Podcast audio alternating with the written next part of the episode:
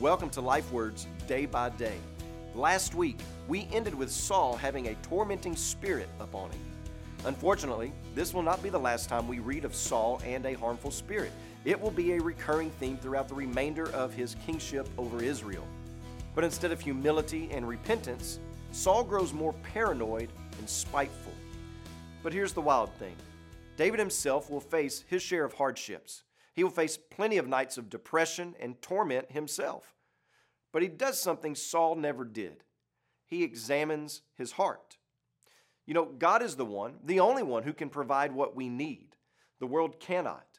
And what we need is a king obedient to and captured by the Spirit of God. And that is what the Lord provided to Israel in David.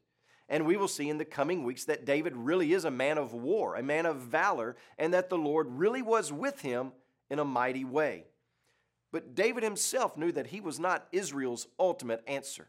He knew a greater king was to come. This is why he would say in Psalm 110, verse 1 The Lord said to my Lord, Sit at my right hand until I make your enemies your footstool. David recognized that he himself needed a king, a Lord to reign over him, one mightier, more powerful, a greater warrior of greater valor.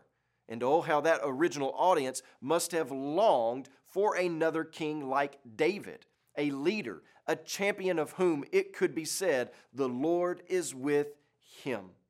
Thankfully, today we know who that greater king is, and that is King Jesus. And he's made available to all who would trust in his work on the cross and his work in his resurrection.